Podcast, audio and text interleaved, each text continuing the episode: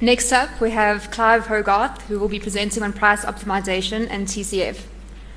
Clive graduated from WITS in 2007 and asked that he not be judged for his time spent in pensions. He may be slow, but he eventually did see the light. He currently works at Guardrisk Insurance, getting involved in various actuarial matters such as capital management, SAM, and pricing. In addition to applying his skills in the actuarial field, Clive also has a habit of using his skills to make his colleagues' computers sing very loudly and very uncontrollably, a favorite of his being the Spice Girls.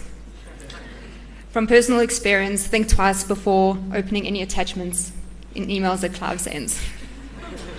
Thanks, Clive.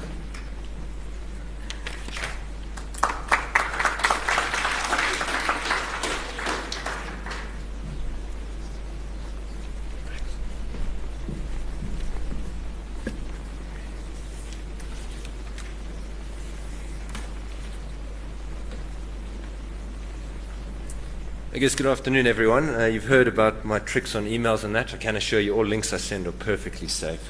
I think earlier today we had a conversation about dreams, and I've, I've, often been accused of saying stuff I shouldn't say but should really be said. So I used to have a dream, and that was I'd be addressed by the name Mr. Hogarth, CA, CA, SA. Yeah, I dreamed to be an accountant. So I think there are probably about a thousand actuaries who say I've gone past my wildest expectations and have achieved fantastic goals in my life. I'm also aware that there are probably about 36,000 members of SAICA who say I've spent the last 12 years wasting my life. I know it's a corny joke. so, whenever you go to PowerPoint school, sorry, presentation skills, um, they always tell you you've got to start with an agenda. You have to let your audience know what you're talking about. So, I'm going to do the same today. I'm going to start with an agenda. As you can see, my agenda is a little bit different no, I haven't told you what I'm going to speak about. I'm going to say just a few things of what I'm going to say. Yes, I'm going to raise some interesting points. I'm not going to try and make a point of view. I'm not going to use lots of maths to prove a point. I'm trying to encourage debate today. TCF price optimization, if you look overseas and in South Africa, is attracting a lot of attention. And the honest answer is we can sit here and have the debates inside this room here. Alternatively, we can sit in front of carte blanche and try and explain what's going on there. Or we can have front page of the Saturday Star telling us how bad actuaries have done our job. So please, I encourage today is just meant to start the debate. I'm not giving us a right or wrong answer. I'm here to promote the debate. And please don't feel offended if you see colors that resemble the colors of your insurance company. They just happen to be more in line with the ASSA slide template I was given. So don't think it refer to yours. So you all know about TCF. Well, I'm hoping we do know about TCF if you don't recognize this slide that's up there, what I'll do right now is just nod your head because you don't want the FSB meeting you if you don't know what this is. So TCF is pretty simple. It's three letters, it's three words. Treating customers fairly. And yet that has to be one of the hardest debated topics that you can get. I mean, everyone thinks they know what fair is. Everyone here believes we know what fair is.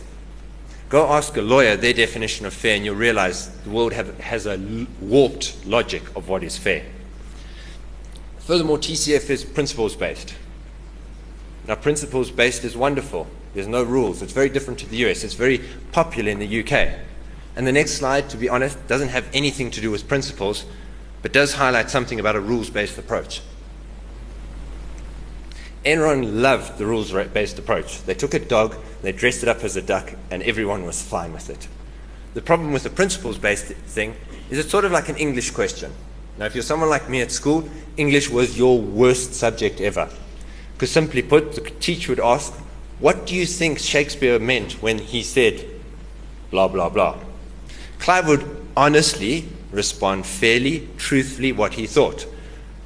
I thought Shakespeare was high on drugs. Surprisingly enough, that wasn't the answer accepted by the teacher. And a similar principle applies with TCF, it creates a lot of grey area. There's not a set of fixed rules that if you comply with 1, 2, 3, 4, 5, you've met TCF. No, it's up to the regulator's discretion. It allows you, as an actuary, to be judged. Different people can have different points of view. We don't need to worry about it. Actuaries we love being fair. I mean, any pricing actually will tell you the number of variables I'd love to use is significantly greater than they're currently using, and they want to use even more next time. We love dividing our market up into smaller and smaller segments of risk. Over time, we've used more complicated pricing structures. Our rating models keep on getting more complicated. We want to do this. Why? We believe it's fair to separate risks. Why should I cross subsidize a poor driver? All of our models look to try and break our market up into the smallest possible segments so that we can price a risk fairly accurately. But maybe there are a few things wrong with this.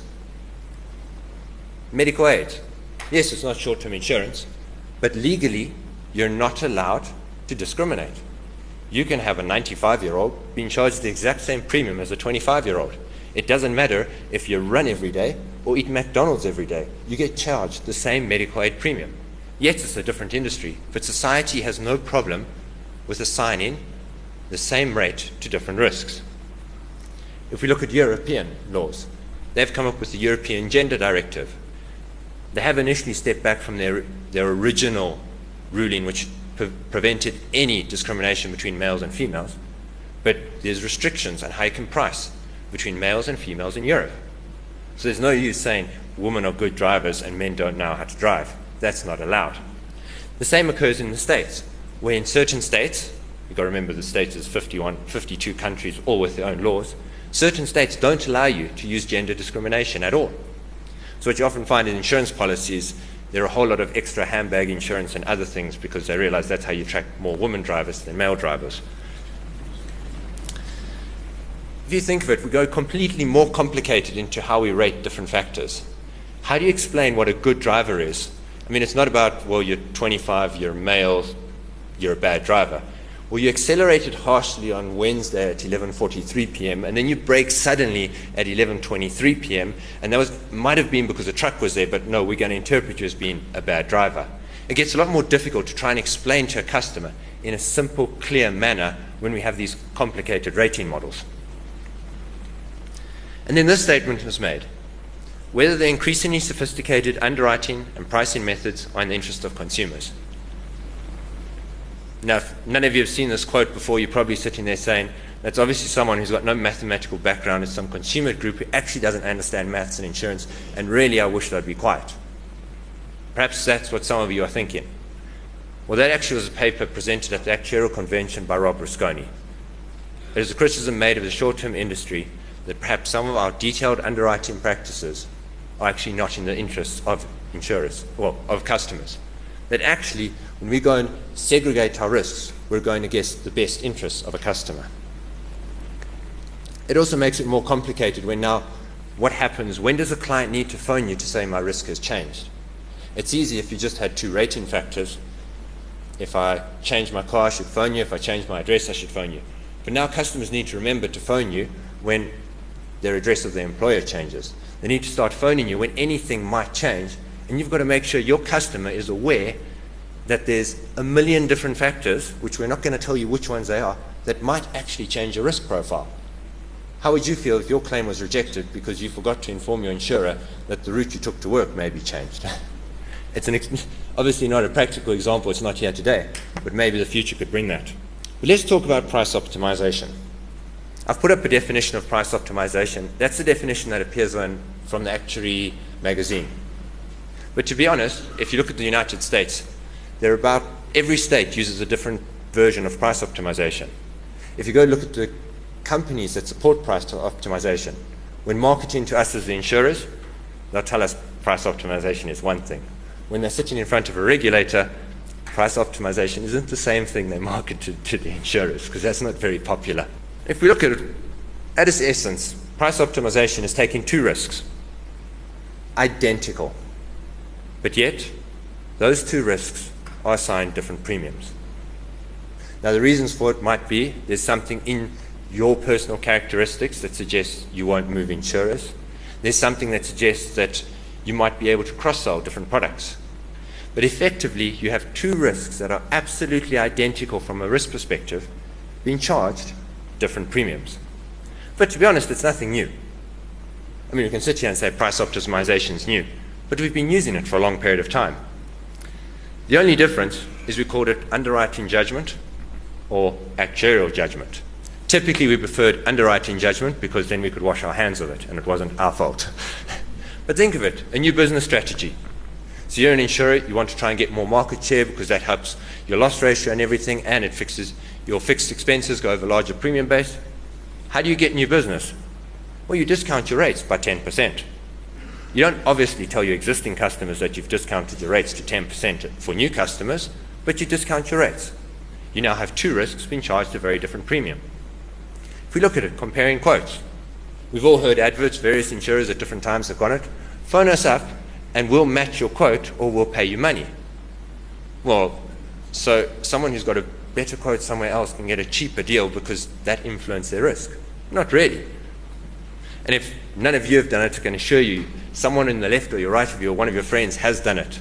As an actuarial student, you got given the job to phone every one of your competitors, and suddenly Clive Hogarth from Johannesburg was Mr. Naidu, aged 37, out of Durban. Why were you doing that? Not to get your risk premium, but to work out where in the market you were over or underpriced.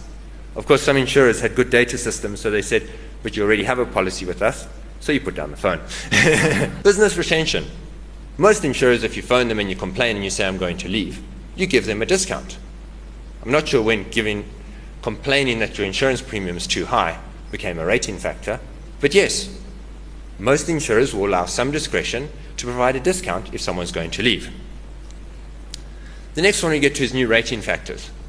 So we all change our rating models periodically and they improve and they refine themselves and everything, but you end up with a horrible scenario. You take your existing book, you fit your new rating structure to it, and suddenly someone needs a 50% premium increase. Now you can sit there and say, I'm going to treat everyone fairly, I'm going to treat everyone equally, and I'm going to slap them with their 50% increase because that's what my rating structure says. The problem with that approach is one, is giving a 50% increase to someone actually fair because it's going to affect your financial position. Two, and probably the one we're concerned most about, is they're not going to cancel their policy. They're going to go Facebook and Twitter and they're going to spread your name everywhere. They're going to tell all your friends just how bad an insurance company is, and then they're going to cancel your policy. So, what do we do? Whenever we apply a new rating structure, we might cap the maximum increase at 10%. But what do we have? We have two risks at two different prices. The other one, and I love it, I guess most actuaries do, is you always have your underwriting department to the marketing department. This is a really important client They've got a lot of business with us. You've got to cut the rate. If you're lucky, they ask you the question. If you're unlucky, the first time you see it is when you go and review the customer's rate. this is a slide from Towers Watson. And if you look at it on your left hand side, your traditional approach has been to look at claim propensity. That's your risk based approach. What you're seeing and the way they see the market moving is you're moving more to comparative market analysis. That might be getting your actuarial students to phone around to compare prices going to various websites to get comparative quotes.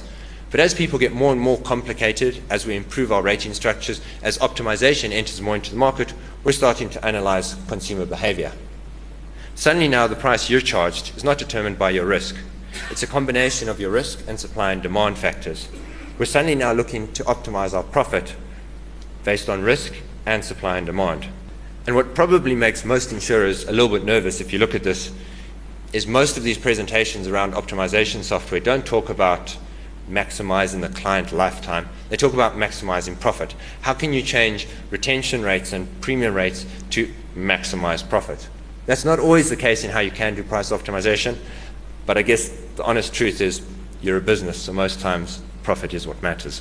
And in extreme cases, if you get price optimization and it's a long goal, it's not a simple step, and I'm not sure who here might be at that level, but you'll find identical customers given their own supply and demand curve. What price increase can I give to you before you will leave me?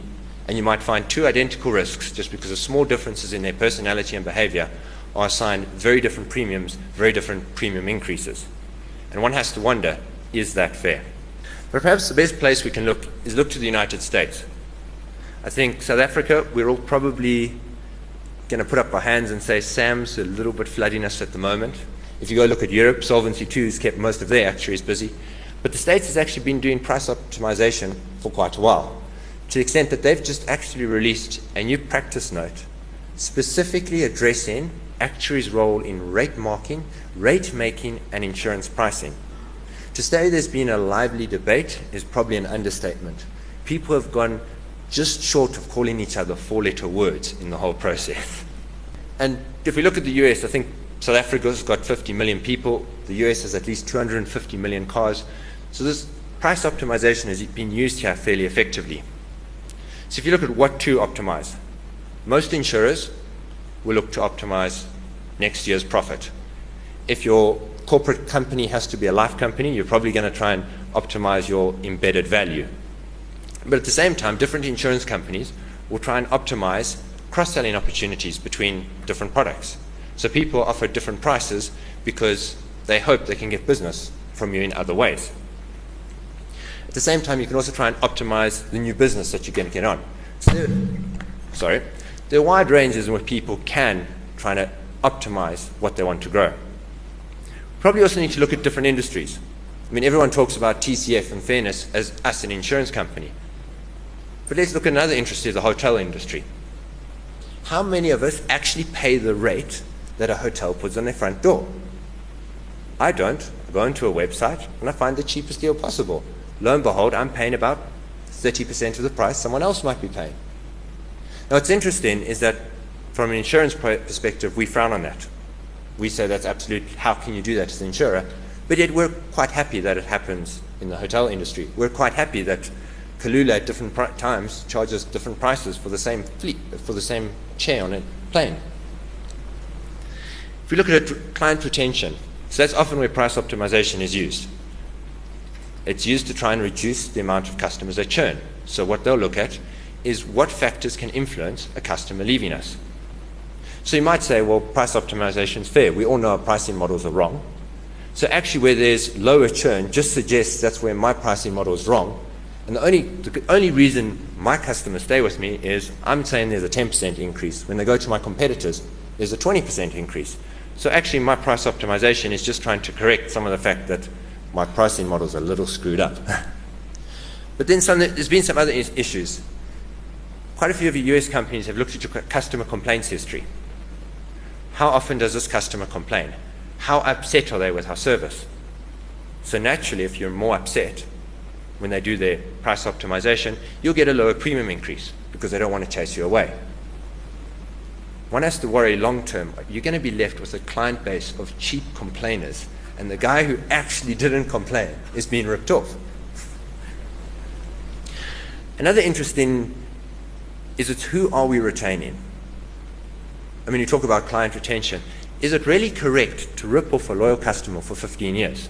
That we're actually going to make the most profits because someone's been loyal to you as a customer? At the same time, the US looked at it, and what they found is particularly your low income earners, only a third of those people will actually do a rate comparison on an annual basis. Comparatively, about one in eight high income earners will do a rate comparison. Now, there's a lot of reasons why people say this will happen, but simply put, your low income earners don't necessarily understand the insurance premium. So you're saying, well, they can go shop otherwise. To be honest, they might not know that that choice is that free. The other areas you look at is your uncertain risk premium. I mean, we all, I guess uh, you've got to be very careful in these audiences saying it, but all models are wrong and some are useful. and it's very difficult to sit here and say our models are wrong, but we all sit there on the pricing exercise saying if I add this variable, that's the premium, and maybe it statistically is at the 90%, 95th percentile. Where do we decide what factors to include or exclude? So maybe some of this price optimization is just trying to correct that. We all look at it. How can we? How much can we actually play around with price optimization? I mean, we all know there's variable expenses, fixed expenses. How much of your fixed expenses are actually variable, and how much of your variable expenses will actually I can't fire people over a month? So when you start to play with it, perhaps there's an amount that you can vary a premium that sits within bound of your normal risk premium. So perhaps a 10% variance is fine because if I'd fitted you using model 95312A, which was rejected, you would have got charged 15% more. So a 10% increase through price optimization is perfectly fine. But then you do start getting some interesting stances that appear. Is in the US, the advantages there, in some of the states, you have to file your, your rates every single year that you're going to be used. So one insurer uses 39 rating factors The 40th rating factor is viewed as a price optimization rating factor. That can change the premium from 10% to nine times the original premium. It kind of does beg the question why bother with the original premium? It's all very well, we can rip off an actuary. I mean, who cares?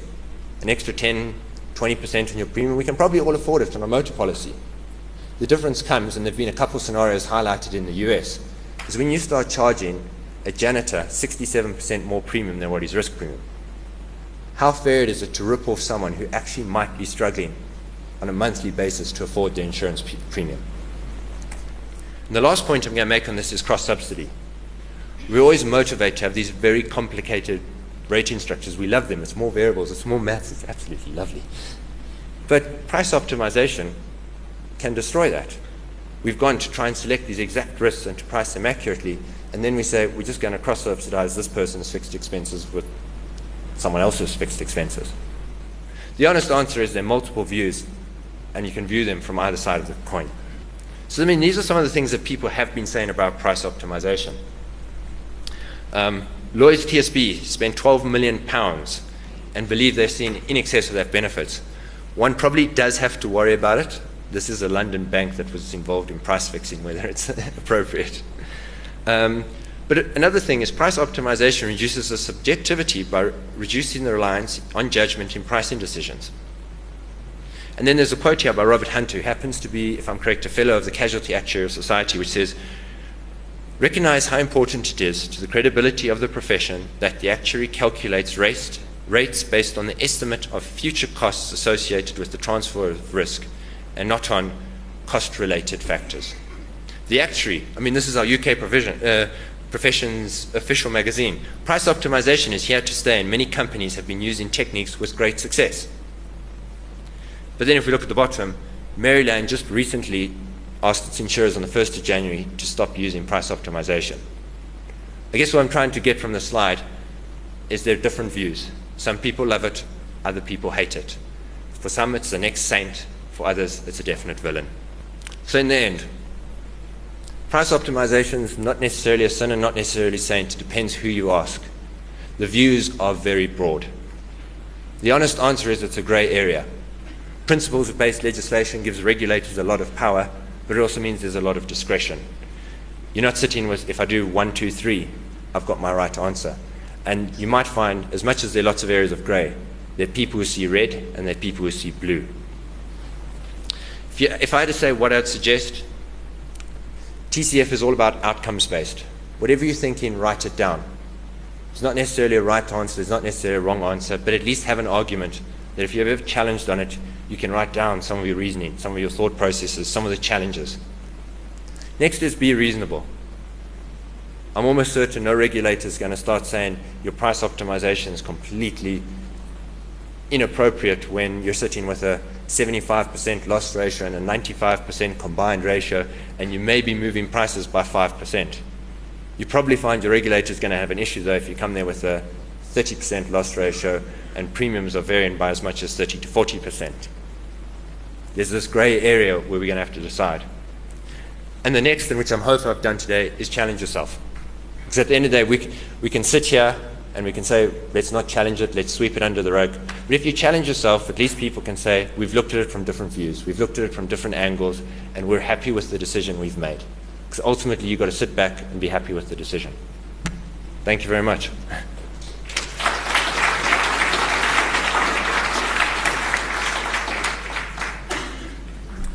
Anyone have any questions? It's not a question, it's uh, congratulations. some of you may or may not know that I'm the chairman of the ASSA's TCF committee. We are about to change that to ASSA's Market Conduct Committee. And I was a co author of that paper by Rob Rusconi, and the, the, the actual questioning of, of this price optimization came about as a personal experience to myself. I uh, threatened to leave my short term insurance company, and eventually I was given a 50% discount. Um, and you know that, that just brought home to me a that I would be an idiot not to have repriced my insurance for the last 15 years. I'd, I'd never been a claimant. I was a perfect a perfect customer. Um, and, and, but I'd like to, because when we raised this subject two years ago, uh, from the, from the podium, we felt a resistance to the kind of, um, if you like, questions we were throwing at the, at the audience. And what really gratified me is that, that the Short Term Insurance Committee has, has put this item on the agenda. And the Life Committee did the same at an earlier seminar this year. And I could just encourage that the, that the profession carries on at least raising the questions. Thanks, Clive. That was really good. Um, I, I, know you said that you wanted debate, so let's put something out there.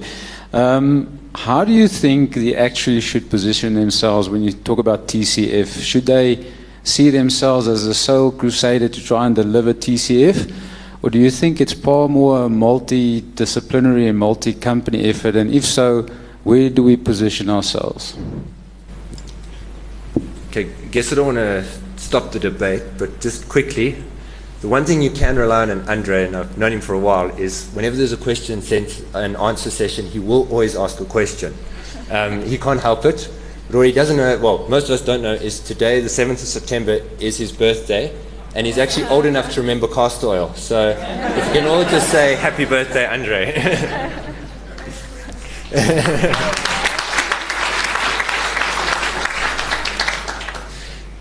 I think it's interesting. Uh, how does the actuary actually present yourself in TCF?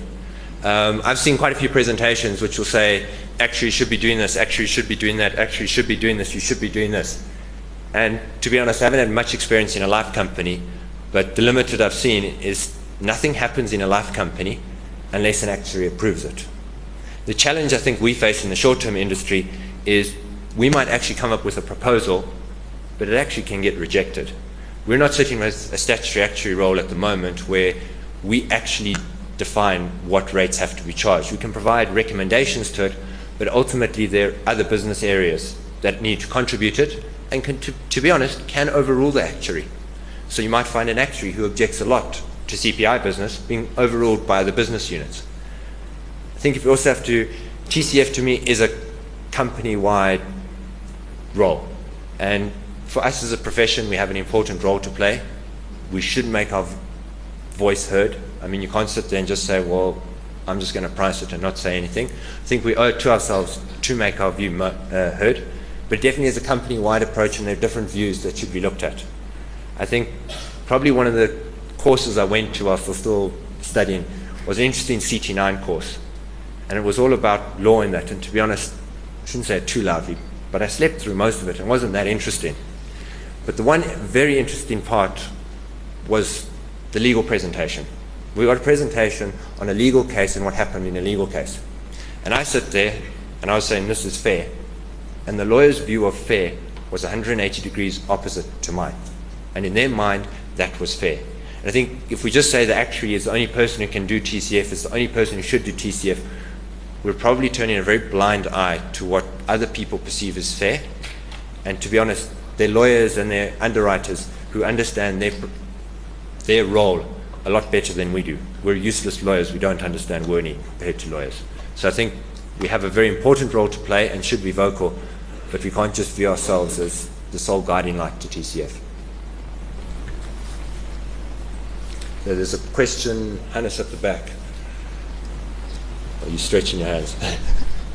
Um, so, just when you say we've got a role to play, I'm just um, also thinking um, actuaries are sometimes also encouraged to be kind of commercially minded. And I would have thought that companies um, employ actuaries in certain positions to maximize profits and um, there's probably a couple of people here that are in that, that, you know management roles or even executive positions that with the focus of maximizing profits. So I think, do you? I mean, your your opinion when you say we've got a role to play, does it then matter what role you employed, uh, you know, employed for in the organisation, or do you think it's um, well, it, it, I mean, it is. I understand it's all opinion, but I'd like to just uh, find out what your opinion is. And it might be, maybe it'd be good to get, hear some other people's opinion um, if there are executives in the room for insurance companies. Look, I'd welcome anyone else to contribute to it. I mean, probably the example I'd do is, um, and it's a little bit close to my heart. My sister's a doctor. How many of us complain about what we get charged as a doctor?